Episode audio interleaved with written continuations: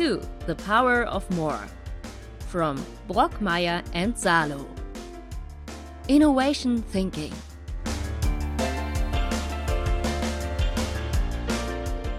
Today's episode is about World Innovation Alliance. Before we get our guest into the conversation, I would like to introduce the co-host of the podcast, Dieter Brockmeyer, the innovation expert at the Diplomatic World Institute. Hello, Dieter. Hello. Absolutely great to have Carlos here today. Uh, we met uh, only recently when he invited me to join his alliance, and it's really a great project with great people and very ambitious. Uh, so I'm very happy to... Uh, to give him the opportunity to tell a little bit more about his alliance. Yeah, great. Now to our special guest, Carlos Santis. He is the C E O of the World Innovation Alliance and the board member at the World Humanitarian Forum. Furthermore, he is the presidential advisor and education task force at G E N, European Union. Hello, Carlos. Thank you very much for joining us today. How are you? Hello, Christian and Dieter. Thank you so much for the invitation. I am really happy to be here with all of you and, and your audience. Let's just jumpstart, Carlos. What is the World Innovation Alliance about? What is it? Well, it is a private organization that brings together companies, institutions, and remarkable individuals that want to make the world a better place in a very pragmatic and a very scalable way. So we bring together more than one thousand experts coming from one hundred fifty different countries that come from all sectors. We have engineers, doctors, programmers, we have policymakers, people that are launching projects on the ground to help to provide education opportunities to people in need, but also social entrepreneurs and innovators in the healthcare space. So it is a multidisciplinary and multi-stakeholder organization that has the goal of improving the life of as many people as possible before we stop our operations, uh, if, you know, if, if I may, whenever I die, and even afterwards, we, we should be working together. So the, the idea is that not only do we have this team and this network of people that uh, collaborate to find and apply specific solutions, but we also advocate for solutions and we help organizations to implement these new policies, new best practices, and new opportunities to better leverage their resources to maximize growth and positive impact. So we help, sorry, so just to finish with that is we help public and private organizations to better use their human, economic, and technological resources to achieve their goals while helping create as much positive contribution as possible to society and the environment. Uh, give us an uh, example, maybe, because uh, so uh, it, it becomes a little bit more transparent what uh, what you're doing.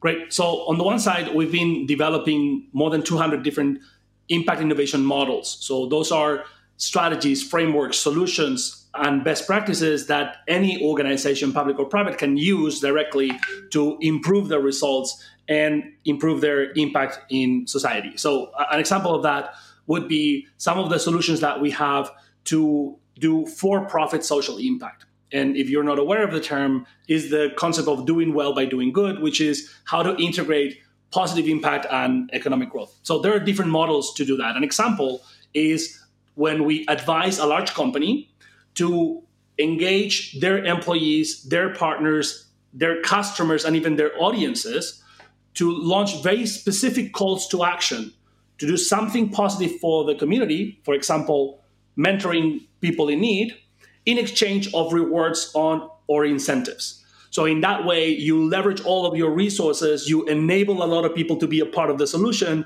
but also you give them something in exchange of their contributions. You grow your brand, you create more business opportunities, you help more people, and everybody gets a sense of belonging. We have many models like that and many solutions that we've been compiling that include best practices in the environment space, in the financial inclusion space, policy making. So what we're looking for is what are the most useful, most valuable, most scalable, most easily implementable solutions. And then we are advocating for them in European institutions, in governments, in companies, trying to tell business leaders and, and political leaders that there are solutions for the problems that we keep talking about. That is not only about doing discussions and reports and events, but also just getting the best solution that we have available. Just as other examples of those solutions have been implemented in other countries, and just making sure that we're using them. If we have a good policy to improve education, to make sure that education is more useful for people to uh, get jobs or to create jobs or to improve communities, we shall implement them in pilot programs or in, in large-scale initiatives to demonstrate that those solutions can be useful and implement them in as many places as possible. So there are different ways, there are different solutions, and depending on who we're talking, we're presenting the most useful that we can find for them. Okay, are you more acting like a gatekeeper or like, or like a marketing hub where you just uh, accelerate the people to the to the stakeholders later on? We have different divisions, and what we do with all the divisions is basically we, we leverage different resources that we have as vehicles, and we just move forward to try to help as many people as we can. So in order to to accomplish our mission, on the one side, we have a consulting firm where we advise, we design strategies, and we help implement projects for companies and institutions, right? So that will be one side of it. A second side of it, it's our network. It's an association of people that can share best practices, can collaborate, can partner, can implement projects directly. Thirdly, we launch initiatives, like two initiatives that we have just announced, the Skills for Growth and the Connections for Growth initiatives, where we have committed to upskill more than one million people and create two hundred thousand connections for economic development. So those initiatives are projects that we launch that include all sorts of activities, events, and many other things where we have the support and sponsorship of companies and institutions. So we have different vehicles, and what we're acting as is basically as a connector between solutions and the ones that can implement those solutions, between content that is useful to the people that need it. We are basically connecting the dots between different sectors, different countries, trying to make sure that some solutions that are valuable get implemented and making sure that we align interests of different sectors, the public, the, the private, associations, humanitarian space, universities, civil society. We see that everybody can have a role, but it is difficult to put it together. And because we work in silos and we're always so focused in our department, of our company, of our sector, in our country, we tend to lose focus on all the other opportunities and all the other resources that we have elsewhere. We're trying to act as a connector between those sides, not because we're experts in anything, but because in our different commissions, we have really great people and really great partners that have a lot to offer, but we see that there's a need of putting these things together. What struck me as unique when uh, when you first contacted me was uh, it's especially this cross-sectoral approach that you really are uh, working not in every sector or for every sector. You also try to connect that, and uh, well, that's basically that's what uh, we are trying to do at the Institute on a on a different level, on a on a different channel. So, but I think that's uh, urgently needed uh, in in our society, because very often these things are uh, certain innovations are only seen technology-wise or social-wise, and they're just without connection, and but they impact each other. So we need to uh, there need to be much more uh, correspondence, and that's really what I uh, what I think um, it makes your initiative very worthwhile. I really appreciate it, and we do see a need for connecting these different sides that all are extremely important for our society, for economic development. And we are seeing now with deglobalization, and we're breaking a lot of parts of the supply chain and, and how everything becomes a, a problem, right? And so everything is important in order to keep the well-being that we've been able to manage to attain, and, and also to keep improving the situation, trying to look at what could be better and what are the things that are good that we shall work to preserve, right? And so we see that everybody has a role. And, you know, we are always doing these battles between us and them. And even when we're talking about geopolitical conflicts, and I'm not even talking about the war right now, but the competition that exists between the West and, and, and the East, when we look at competitors, we're not thinking about all the opportunities that we have of collaborating and competing. We just decide that we go all in into competing, and we lose a lot of opportunities of, of working together and learning from each other. And so I, I just think that if there is any solution, any innovation, any talent, any resource, any organization that can be useful in any way, we shall use it, because we are facing a lot of challenges. And I believe that we're going through a converging crisis that brings together at least ten different crises. We have price, supply, energy, we have health, we have cybersecurity, we have social education crisis, and all of those crises are converging at the same time that a lot of new emerging technologies are getting together. And now if only one of those new technologies, robotics, A I, uh, IoT, any of these technologies could change the entire world. Any of these crises could change the entire world. And now we have all of these crises and all of these technologies coming all together at the same time.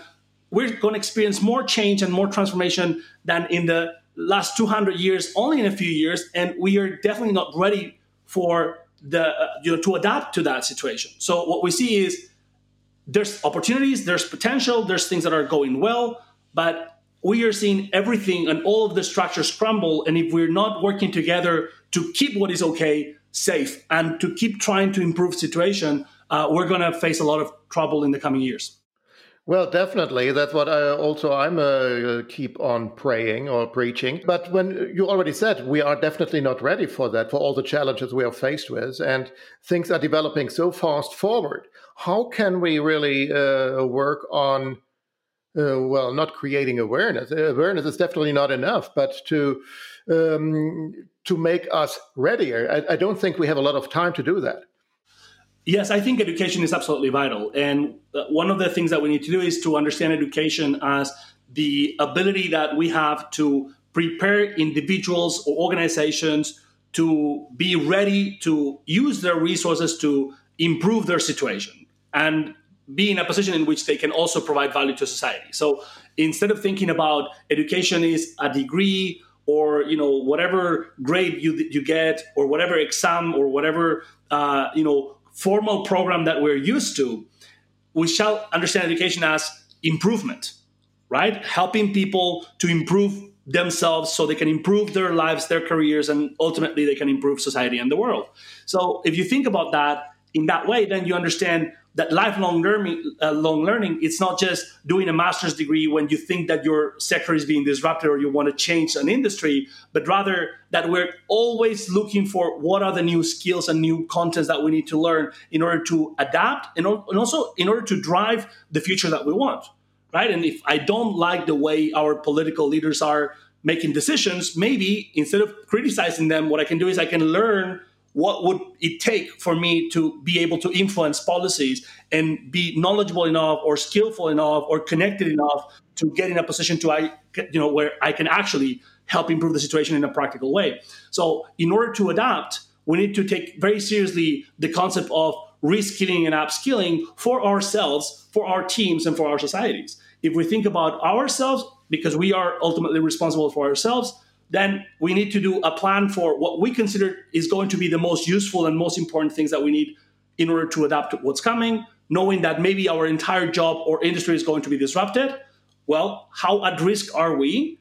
And if we learn the things that we need, are, we're going to be in a much better position, right? If we do risk assessments and we are prepared to move in different directions, we're in better shape than if we, for example, are a truck driver and then, you know, automatic vehicles are going to drive themselves and we're going to lose our job. And if we don't think that that's coming, we're not going to jump fast enough to that reskilling. So that's for individuals. For organizations, if we don't upskill people fast enough, and for societies, if we don't change the education system and we provide, you know, easy, cheap ways for all of our citizens of all ages to get the new skills, digital skills, financial skills, all the needed skills in order to create jobs or find jobs in the future, uh, we're going to have a huge difficulty to, to adapt to this transition. Uh, what are the upcoming bigger events and projects you are running right now? Uh, you probably have one or two or three major uh, uh, major projects. Yep.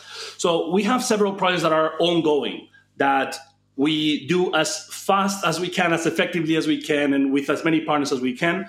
And, and they're ongoing forever, right? So the, the Skills for Growth, where we have already committed to train one million people, and we are doing that, uh, not only myself, that I have trained many people, I think it's more than thirty-five thousand people so far, uh, but also we have all of our members and partners that are starting to develop and deliver many educational programs that can help people get those skills that we were talking about. So that's the Skills for Growth program. It's ongoing. The Connections for Growth is because we believe that even if you have the right skills, you need contacts in order to grow. That means that you need an investor, a partner, an employee, a client, an employer, a mentor. You need someone in order to continue moving forward. Education is not enough. And that's why we're pushing so hard the idea of connections, creating networking events and things like that. So that is another ongoing project that is, is, is always going to be there in our organization. Thirdly, a global advocacy campaign where we have meetings with leaders, both in the public and the private spaces, and we, pre- we present to them what we call the Impact Innovation Reform Acts, which are compilations of solutions, best practices, and policy reform proposals, right? So it's like, what is the best thing we could offer or present to technology organizations or in healthcare or in environment, in tourism? What are the best solutions that we've been able to find? And if we haven't found something, how can we design something that is useful? And those are the reform proposals that we're presenting in our global advocacy campaign that it's ongoing again. So it's it's something that is is is no, there's no an, a beginning and an end. Uh, we have already started, and we do that every day. I, I, I just came back from Brussels, and, and we did some advocacy. Every time I have a meeting with a leader, I am advocating for solutions and also asking for what are the best things that we should advocate for. Okay, so that's the, the, the third one. And the fourth one, where everything comes together, is the Impact Innovation Global Summit, uh, which is a big event that we plan to organize in, uh, I think it's going to be either at the end of this year or early next year, where we're going to have five hundred speakers. It's going to be hybrid, online and offline with the metaverse. We're going to have five events in different countries at the same time. We're going to have a huge uh, training program as part of it. We're going to be doing lots of exchanges between individuals and organizations of different countries.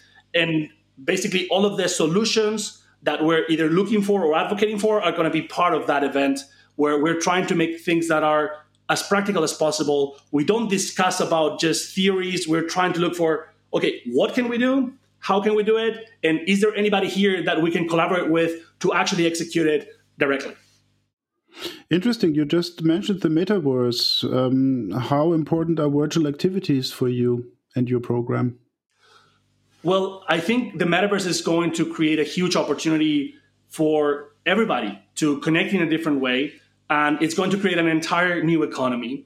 And uh, it is just an evolution, I believe, of what we are already using as the digital uh, environment helps us to not only live with the physical limitations that we have, but also use the physical world and the digital world in a more immersive space, right? So everything that has to do with the creator economy, distributed economy, all the jobs that are going to be created, all the new opportunities that we're going to see for innovation, where you have these simulations of entire worlds or cities that are going to be run differently with different political systems. They're going to be trying all sorts of new social experiments, economic experiments, businesses, professions. We see all of that as a huge opportunity, both for individuals to connect, for organizations to create business, for the economy to grow, but also for innovation to flourish and to get to a position in which we can try things that would be impossible to try in the physical world. And an example of that is what companies like NVIDIA are doing with the digital twins, with generative design like AutoCAD, where you look for all the possible combinations in order to find the optimal path towards a solution, instead of just thinking, I thought of this solution, I'm going to invest a lot of money and see if it works or not, right? So that is where we see the metaverse as a huge opportunity, because a lot of people think that it's either the real world or the digital world, but the reality is composed of both the real and the digital spaces. And so we see a, a huge opportunity there. And we have some plans, uh, even though I cannot say much about it yet, but I can share the idea that we have of creating improved centers. And as well, we want to have an army of improved experts. And I'm, I'm going to share what, what it means right now. So we're going to do that physically and, and in the metaverse as well. So we see that there is a need for specific spaces, again, physical and, and digital, where people can go and improve themselves, connect with others, and develop projects. So right now, when you're talking about uh, personal development or learning, you either have schools and universities where you do an entire program or an entire, you know, degree, or you go to an academy, right, to learn one particular skill, or you go online and you get all sorts of, you know, video tutorials to learn whatever, right? Uh, so we, we see that there is no place where you can just go there and you absorb new skills and, and, and learn new uh, abilities and connect with other people to develop yourself and, and get to work on projects, right? We haven't seen a space like that. And in the same way that we have coaches in some companies and we have psychologists for some people that recognize their need and they're not ashamed to go and they don't feel that the stigma is, is big enough, and they would go, and if they can pay for it, they would go to the psychologist.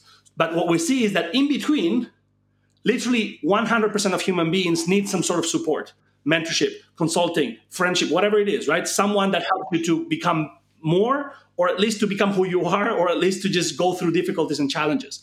So what we want is to democratize the idea of mentorship, coaching, consulting, or, or just pure support to help people with their mental well-being, but also with their own career development. And in order to do that, we are training people to become improve experts.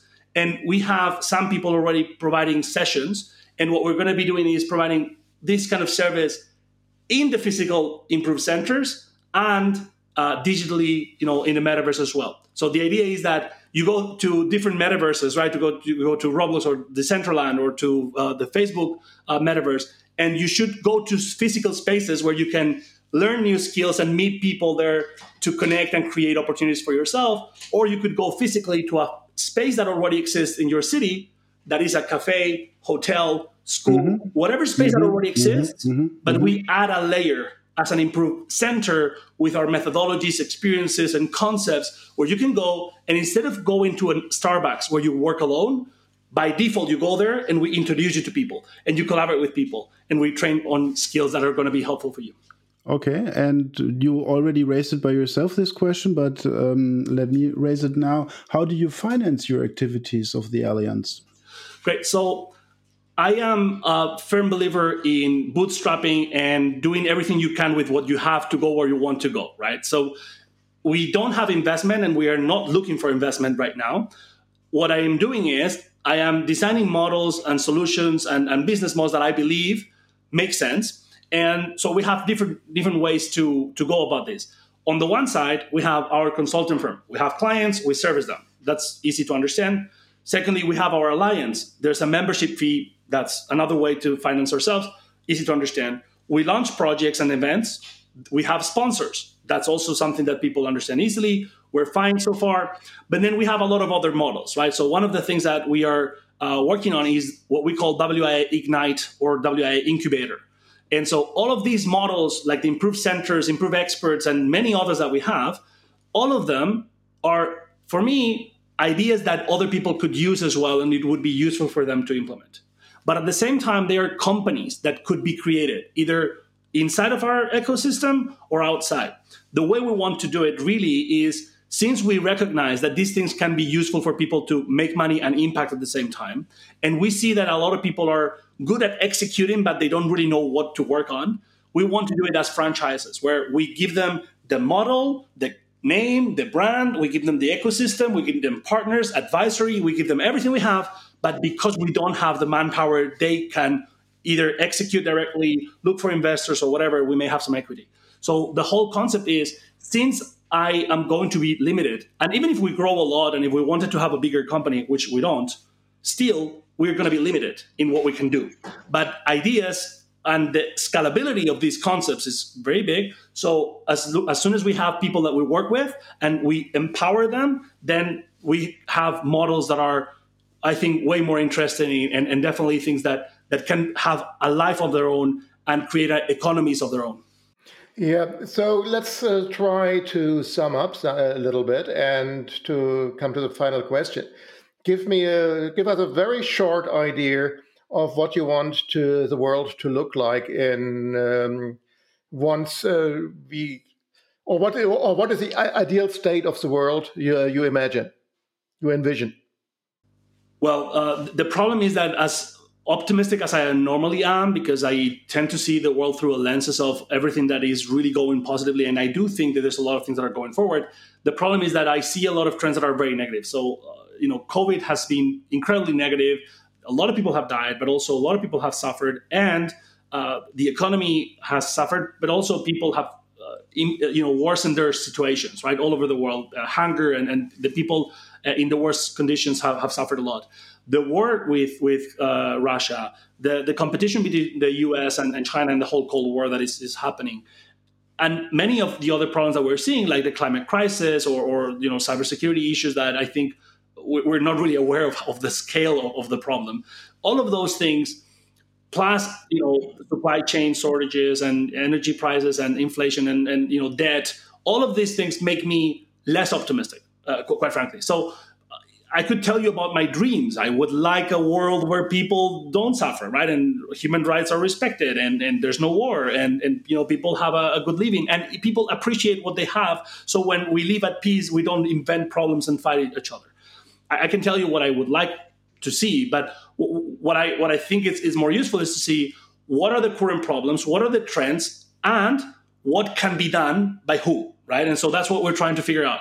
What is the role of every type of individual and organization? What are things that you can actually do directly to improve your life and improve the world, right? So as an individual, I think that I have to create an ecosystem, because I think this makes, uh, you know, this creates new opportunities to solve these problems. Because if we can influence an influential organization, they can, for example, make a decision that can help, uh, you know, educate millions of people.